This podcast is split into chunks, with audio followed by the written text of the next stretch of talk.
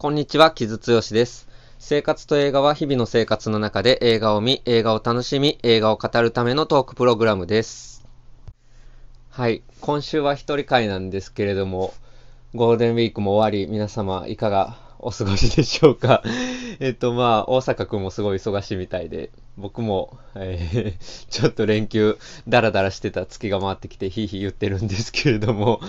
まあ、あの、そんな中でもね、あの、少しお付き合いいただければなと思います。なんかね、時々レターとかもいただいて、ありがとうございます、本当に。もう、基本的には僕の喋る練習に付き合ってもらってるだけなんですけれども、うん、ギフトいただいたりとかね、まあ、細々とですけれども、続けていきたいと思ってますので、よろしくお願いします。で、えっ、ー、と、今週は、えー、今週もドラマをね、ちょっと紹介したいなと思ってるんですけど、配信のドラマを紹介したいと思ってるんですけれども、今週はアンダンという作品を紹介したいと思っています。これは Amazon プライムの、えー、作品でですね、で配信されている作品でですね、えー、日本語のタイトルはアンダン時を超えるものっていう、まあ、副題がついているんですけれども、ご存知でしょうか？なんかちょっと世の中的にあんまり話題になってないような気がしてるんですけれども、えっと、これは、えっと、アニメの作品なんですけど、まあ、アニメって言っても、いわゆるロトスコープですよね。あの、実写をアニメーションにトレースした、えー、作品で、まあ、先週大阪くんと話したアポロ15、2分の1とかとも、あの、同じスタイルで撮られている作品なんですけれども、まあなんかあんまり日本でちょっと話題になってないかなっていうところで紹介したいと思います。で、えっ、ー、と、ドラマをどういう感じで紹介しようかなって迷ってるとこなんですけど、まあ、これに関しては、まあ、日本であんまり知られてないということもあり、基本ネタバレなしで、えー、進めようかなと思ってます。なんか喋ってるうちにどうしてもちょっとネタバレしたくなったら言うかもしれ、あの、警告入れますので、まあ、とはいえ、まあ、多分、あの、確信には触れずに、えー、お話ししたいかなと思ってます。で、まあ、これ、あれなんですよ。あれなんですよとか言って。あの、ボージャック・ホースメンというね、ネットフリックスのアニメーションがありまして、これもまあ、えっ、ー、と、一部に熱狂的なファンを持っているアニメーションでありつつも、まあ、日本ではそんなにはちょっと話題にならなかったかなというところのもので、まあ、もうシーズン6まであって終わってしまったアニメーションシリーズなんですけれども、そのボージャック・ホースマンのクリエイター、えー、ケイト・パーディという女性の方と、えー、ラファエル・ボブ・ワックスパーグという男性の方が作った、えー、ドラえドラマ、作品になってますね、アンダン。えで、まあ、ちょっとさっきボージャック・ホースマンの話をすると、これ僕はもうドハマりした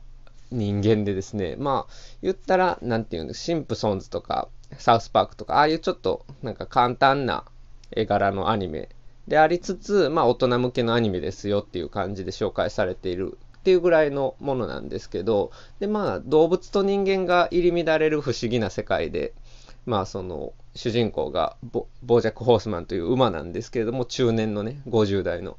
馬なんですけれども、まあ、過去に90年代にシットコムを主演して成功していたコメディアンで、今は、えー、自堕落な生活を送っているっていうところから始まるんですけど、まあ、暗い話なんですよね。暗いというか、まあ、めちゃくちゃ重い話で、そのボージャック・ホースマンっていう人が、まあ、自堕落な生活を送ってるんだけど、えー、過去にやってしまったこととかがきっかけで、自分を愛せなくて、まあ、自己嫌悪があったりとかして、それで、まあ、アルコールとドラッグの、えー、アディクションを繰り返すと。そして人間関係も自分でダメにしてしまうっていうことがひたすら繰り返し描かれていくんですね。で、だからまあ、かなり見る人を選ぶ作品で、うん、まあ、しんどいものなんですけれども、まあ、特に中盤なんですけど、僕にとっては、ストーリーテリングがあまりにも巧みでですね、なんかその、そして、かつ人間がトラウマとどういうふうに向き合うのか、過去に犯した自分の罪にどう向き合うのかっていうのをひたすら延々と描いていくっていう作品で、まあそこにアメリカのね、2010年代のトピックになった、まあジェンダーイシュー、フェミニズムであったりとか、あとはまあコメディがどういうふうに今、何を笑っていいのかっていう問題だったりとか、まあ、あるいはメンタルヘルスの問題っていう、まあ、すごく今日的な問題が載っていて、まあ、見事なシリーズだったんですけど、まあ、ちょっとね、あまりにも重いので、うん、なかなか人に気軽にお勧めできる作品ではないんですけれども、まあ僕はちょっとね、あの彼氏と見ていてですね、もうひたすらギャーギャー、彼はまあ中年のおっさんなんですけど、まあちょっとボージャック・ホースメンに思い入れすぎて、もう本当に泣きわめきながら見たという ので大変やったんですけど、批評なんかでもすごくやっぱり2010年代のベスト100とかにもガンガンリストに入っている、まあ、トップ10に入っているものとかも結構あったりして、まあ、作品なので、まあ、今からでも、えー、見ていただきたい作品かなというところでもありますね。まあ、ただし、あの、ヘビーなのでそれだけはお気をつけください。はい。で、ちょっと前置きが長くなってしまったんですけど、そのアンダンっていうのは、まあ、ボージャック・ホースメンを作った、まあ、ラファエル・ボグ・ワックスバーグっていう人が、まあ、ボージャックのメインのプロデューサーというか制作者になるんですけど、まあ、その人が、どっちかというと後ろに引いて、ケイト・パーディという、うん、女性のクリエイターの人が中心になって作ったという作品ですね。でこれは、えー、まあ、アメリカの、えー、妙齢の、妙齢のっていう言い方もあれですね、えー、おそらく20代ぐらいの女性が主人公の、えー、ドラマで、ウィキペディアにはコメディドラマ、えサイコロジカルドラマ、ミステリー、ファンタジーってあるんですけど、まあなんか特定のジャンルで語るのが難しい、ちょっと不思議な話なんですけど、まあ、ロトワスコープのアニメーションで表現されていて、で、えー、主人公の女性が、まあ、ある時、えー、自動車事故にあって、そこからスーパーパワーに目覚めていくっていう話なんですね。え？っていう感じなんですけど、で、まあ、そのスーパーパワーが何かっていうところが徐々に明らかになっていく話なんです。で、まあ、そのスーパーパワーって言ったらね、どうしても今、スーパーヒーローものを連想してしまうんですけど、全然そんな、あの、大規模な話ではなく、えー、主人公アルマという女性の、えー、家族のことであったりとか、まあ、過去にどんなことが彼女の身に起こったのか、そして父親との関係っていうのが、まあ、徐々に浮き彫りになってくるっていう話で、まあ、それだけね、言うとすごく小さな話のように思えるんですけれども、まあ、実際小さな話で、まあ、一人の女性が、まあ、どういうふうな人生を送ってきたか、そしてどんな悩みを抱えているのか、どんな苦しみを抱えているのかっていうことを語るだけのドラマといえば語るだけのドラマなんですけれども、まあ、それを、ま、ロトスコープの技術を使って、えー、非常にですね、あの、不思議なタッチの、えー、SF になっているっていうのが、まあ、この作品の面白さかなと思います。で、父親を演じてるのがボブ・オデンカークですね。今、ベタコールソウルの主演、ジミー・マッギルをやっているボブ・オデンカークなんですけども、まあ、彼もすごくいい味を出していて、まあ、そういうふうな、まあアンサンブルキャストも見どころになっている作品で、まあ、特に人間ドラマ、丁寧に作られた人間ドラマであるとか、まあ、心理ものですよね、みたいなものがお好きな方にはぜひ見てほしいなという作品になってますね。はい。で、ここからちょっと作品のね、テーマについてちょっと喋っていきたいんですけど、これ、そのスーパーパワーが何かっていうのが徐々に明らかになっていくにつれて、まあ、メンタルヘルスの話になっていくんですね。これは、まあ、アルマ、まあ、彼女は、えっと、メキシコ系の、えー、移民の母親を持っている、まあ、ミックスで、で、ちょっと難聴というか、えー、聴覚障害があって、えー、補聴器をつけている女性なんですけれども、えー、で、彼女の、その精神の状態っていうことを、ある種のスーパーパワーがまあ、これをメタファーになっているのか、あるいは本当にスーパーパワーなのかっていうのを見る人が自分で判断するような作りになっていて、そこら辺もすごくね、見事な作りになってるなと思ったんですよね。うん、で、その中で、まあ、彼女の過去がた、えー、描かれていくんですけれども、その自動車事故っていうのが何だったのかっていう話であるとか、えー、父親、まあ、基本的にすごく心優しい優しい父親で、すごくアルマのことを大切にしてくれてたんですけど、まあ、亡くある時あの亡くなってしまって、その父親と、亡くなった父親との記憶であるとか、それをどう向き合うか。そして、そのスーパーパワー自体が、まあ、父親との思い出である。っていうことが明らかになったりとか、まあそこら辺もちょっと複雑なんですけれども、まあそういう、まあそれですよね、ストーリーテリングがすごく見事なんですよね。本当にある一人の女性の、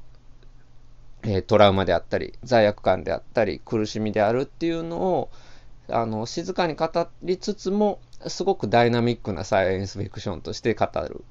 まあ、その対比がすごく面白いドラマになってますね。で、えー、シーズン1が、これは、2019年にリリースされて、まあ、その時も、えー、高く評価されてたんですけれども、えー、それで結構ね、完結してたから、僕シーズン2やるって知らなかったんですけど、2022年、今年ですね、ねシーズン2発表されて、それは、えー、シーズン1のまさに続きから始まっているんですね。で、シーズン1ではその主人公のアルマと父親との過去っていうのがメインで展開されてたわけなんですけど、シーズン2は、えー、そして、アルマにスーパーパワーがあってですね、別の世界に行くことに成功したっていうところから始まるんですよ。そこもね、あ、そういう感じで始めるんやって思って、要はシーズン1で結構その完結してたんですけど、しっかりお話としては閉じてたんですけど、えー、閉じなかったらじゃあどうだったんだろうっていうところから、まあ、ちょっとワットイフ的な展開と言いますか、うん、始まって、そして別の世界に行ったアルマ。父親が死ななかった世界のアルマの話になっていくんですね。はい。で、今度のシーズン2のメインは父親じゃなくて母親になっていって、母親がどうもえー、特別な男性との関係にあるらしいということにアルマと、えー、妹のベッカと二人で気づいてですね、そして、ベッカもまたスーパーパワー、時を超えるスーパーパワーに目覚めて、その時を超えるスーパーパワーを駆使しながら、母親の過去の謎に迫っていくっていう話になってます、メインが。はい。で、まあ、それがね、まあ、ストーリーテリングはまたまた見事でですね、その母親がまあメキシコ系の女性で、メキシコ系の女性とかメキシコ移民の女性ですね、アメリカに渡ってきた。えー、彼女の過去が語られていくんですけども、そしてさらにアルマの、えー、祖母、おばあさんですね。しかも、えー、そのボボデンカー君側の母親なんで、別のルーツを持つ、うん、東欧系なのかな？あの女性の記憶にもう遡っていくんですけども、要はアメリカで暮らす一人の女性っていうのをメインに持ってきたときに、その先祖を考えたら、複数の移民女性の記憶が重なっていくっていう話になっていくんですよ。これって、まあ、もともとアンダンがね、そのメキシコのミックスの女性を主人公にしてるっていう点でも、まあ、ある種トランプ時代に逆らうというか、まあ、トランプ時代に抵抗するようなストーリーテリングで登場したアニメーションだったと思うんですけど、まあ、それをさらに発展させる形で、まあ、アメリカがいかに移民によってできた、えー、国かっていうことをほのめかしながら、でもあくまでパーソナルな記憶をたどっていく。で、母親が抱えているトラウマであったりとか、祖母が抱えているトラウマであったり、で、そして、えー、それをどういうふうに感じ取るかっていうのが、まあ、シーズン2の主題になっているかなっていうふうに思いましたね。で、まあ、改めてね、そのアンダーンのテーマ、シーズン1、シーズン2の通してテーマを考えてたんですけど、まあ、本当に過去とどう向き合うかっていうのがすごく大きなテーマになっていて、まあ、アンダンって UN のダンで、まあ、あれですよね、パソコンであのクリックしたら1個前の作業に戻るっていうものですけど、それが、だからアンダンできる、できた世界はどうなのかっていうことを考えるんですよね。私たちはだから何かミスをした時に現実でね、暗断できずに、それと向き合うしかないんですけど、それがもし暗断できたらどうだったのかっていう、まあ話なんですよ。で、今、すごく、まあ特に日本初だと思うんですけど、パラレルワールドものとかね、タイムリンプものとかすごく流行ってるじゃないですか。それって、まあもともとゲームから来た発想だとは思うんですけど、基本的にね、あの、失敗してもやり直せるっていう発想。えー、で、そういったタイムリープとかパラレルワールドみたいなものって、まあどう捉えるかっていうのはすごく今、重要なテーマになってると思うんですけど、流行ってる中で、アンダンがはある意味そういうふうに過去に戻ってやり直せたらいいのにっていうところから始まっているドラマで、そしてそのスーパーパワーはそのためのパワーなんですよね。だからそういうふうに過去に戻ってやり直せたらいいのにっていう人間の苦しみ、過去とどう向き合うのか、罪悪感、トラウマとどう向き合うのか、自分がちょ今直面している問題とどう向き合うのか、とどうやって逃避するのかっていうことを、まあ、すごくね、不思議なストーリーテリングでやろうとしている作品だなと思います。そして、まあ、実存主義とかもあるんですけど、そのパラレルワールドとかタイムリープとかを、どういう、なぜじゃあそれが必要なのかっていうところまでまあ、アンダーンはすごく踏み込んでるなと思うんですね。まあなんかね、タイムリープものとかだったら、例えば過去に戻って失敗やり直せて、やったみたいな ものとかって、まあ、あるにはあるじゃないですか。まあ、それってまあ、逃避として、まあ、必要なものなんだろうなと思いつつも、アンダンは、いや、そうじゃないんじゃないかっていうところまで踏み込んでいく。うん。過去に戻ってやり直せたらいいけれども、でも、そうはできない私たちはどうやってじゃあ現実に向き合っていくのか、まあ、そういうことがすごくテーマになっていて、ストーリーテリングはすごく空想的でファンタジックで面白いんですけど、まあ、テーマとしてはすごくシリアスなものになってますね。だから、そこら辺もボージャック・ホースマンとすごくつながっていて、うん、ぜひ、ボージャック・ホースマンのがお好きだった方はもちろん見てほしいですけれども、まあ、あの、すごくね、その人間とは何かっていうところも真剣に向き合ってる作品なので、えー、ぜひもっと見られてほしい作品だなと思います。はい。今週もちょっとわーっと喋ってしまったんですけど、まあまあ、ちょっと、まあ、ネタバレなしになったかなと思うんですけれども、えー、アンダン、ぜひ、えー、見ていただきたいなと思います。ボージャック・ホースマンもよくやったら、なんかね、大阪くんにはね、ここ数年ずっと進めてるんですけど、途中で止まっててあの人最後まで見てくれてなくて、まあ、いつか彼が、えー、最後まで見終えることがあったら、えー、この番組で2人で喋ってもいいかなって、僕より思ってますけど、まあ、果たして彼は最後まで見てくれるでしょうか。はい。はい。じゃあちょっと告知したいこととしては、今ちょっと結構目回る忙しさの割にあんまり出せるものがないんですけど、えっ、ー、と、最近出たものであったら5月11日にもう出たのかな？エレキングブックスからサムライミのすべてという本、ムックが出てまして、それにラブオザラブオブザゲームというサムライミの作品について書いてます。なんか、あの、大阪君との雑談会で、あの、ドクターストレンジについて、まあ、B 級ホラーのテイストやったわ、サムライミやったわ、みたいな話しましたけど、まあ、よく考えたらサムライミがもともとどういう人かっていうことを MCU のファンの方とかで知らない方ももちろんいらっしゃるであろうから、え、なんでこんなホラーテイストなみたいな感じの人ももしかしたらいるかもしれないので、まあ、そもそもサムライミはどういう人なのかっていうのがすごくわかる本にはなっていると思うので、まあ、他のね、あの、豪華な執筆人の皆様の、えー、文章も面白いので、ぜひチェックしていただきたいなと思います。まあ僕はその中でも、ラブオブザゲームっていう野球映画異色の侍味らしからぬ映画をについて書いてるんですけども、まあ、あの、良ければお読みください。はい。あとはね、そうですね、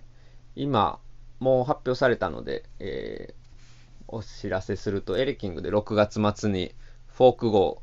え新しいフォークミュージックの号が出るんですけども、まあ、それの制作に結構関わっていて、今それでヒーヒー言ってるところなんですけれども、まあ、それでね、最近のフォークとかいろいろ聞いてるので、楽しみにしていてくださいというところで、で、まあ、ニューダットの制作も今大詰めで、まあ、僕にできることは、あんまり残ってない段階ではあるんですけれども、まあまあ、細かい作業があったりして、それも、えー、発売の時期など決まりましたらまたお知らせしたいと思っております。はい。えっ、ー、と、皆さん、まあ、5月なかなかお忙しいかと思いますけれども、そんな時だからこそ、まあ、生活を守りつつ、えー、映画やドラマ、楽しく見ていけたらなと思います。ではでは、また来週も何か作品考えておきますので、どうぞよろしくお願いします。お送りしたのは木津剛でした。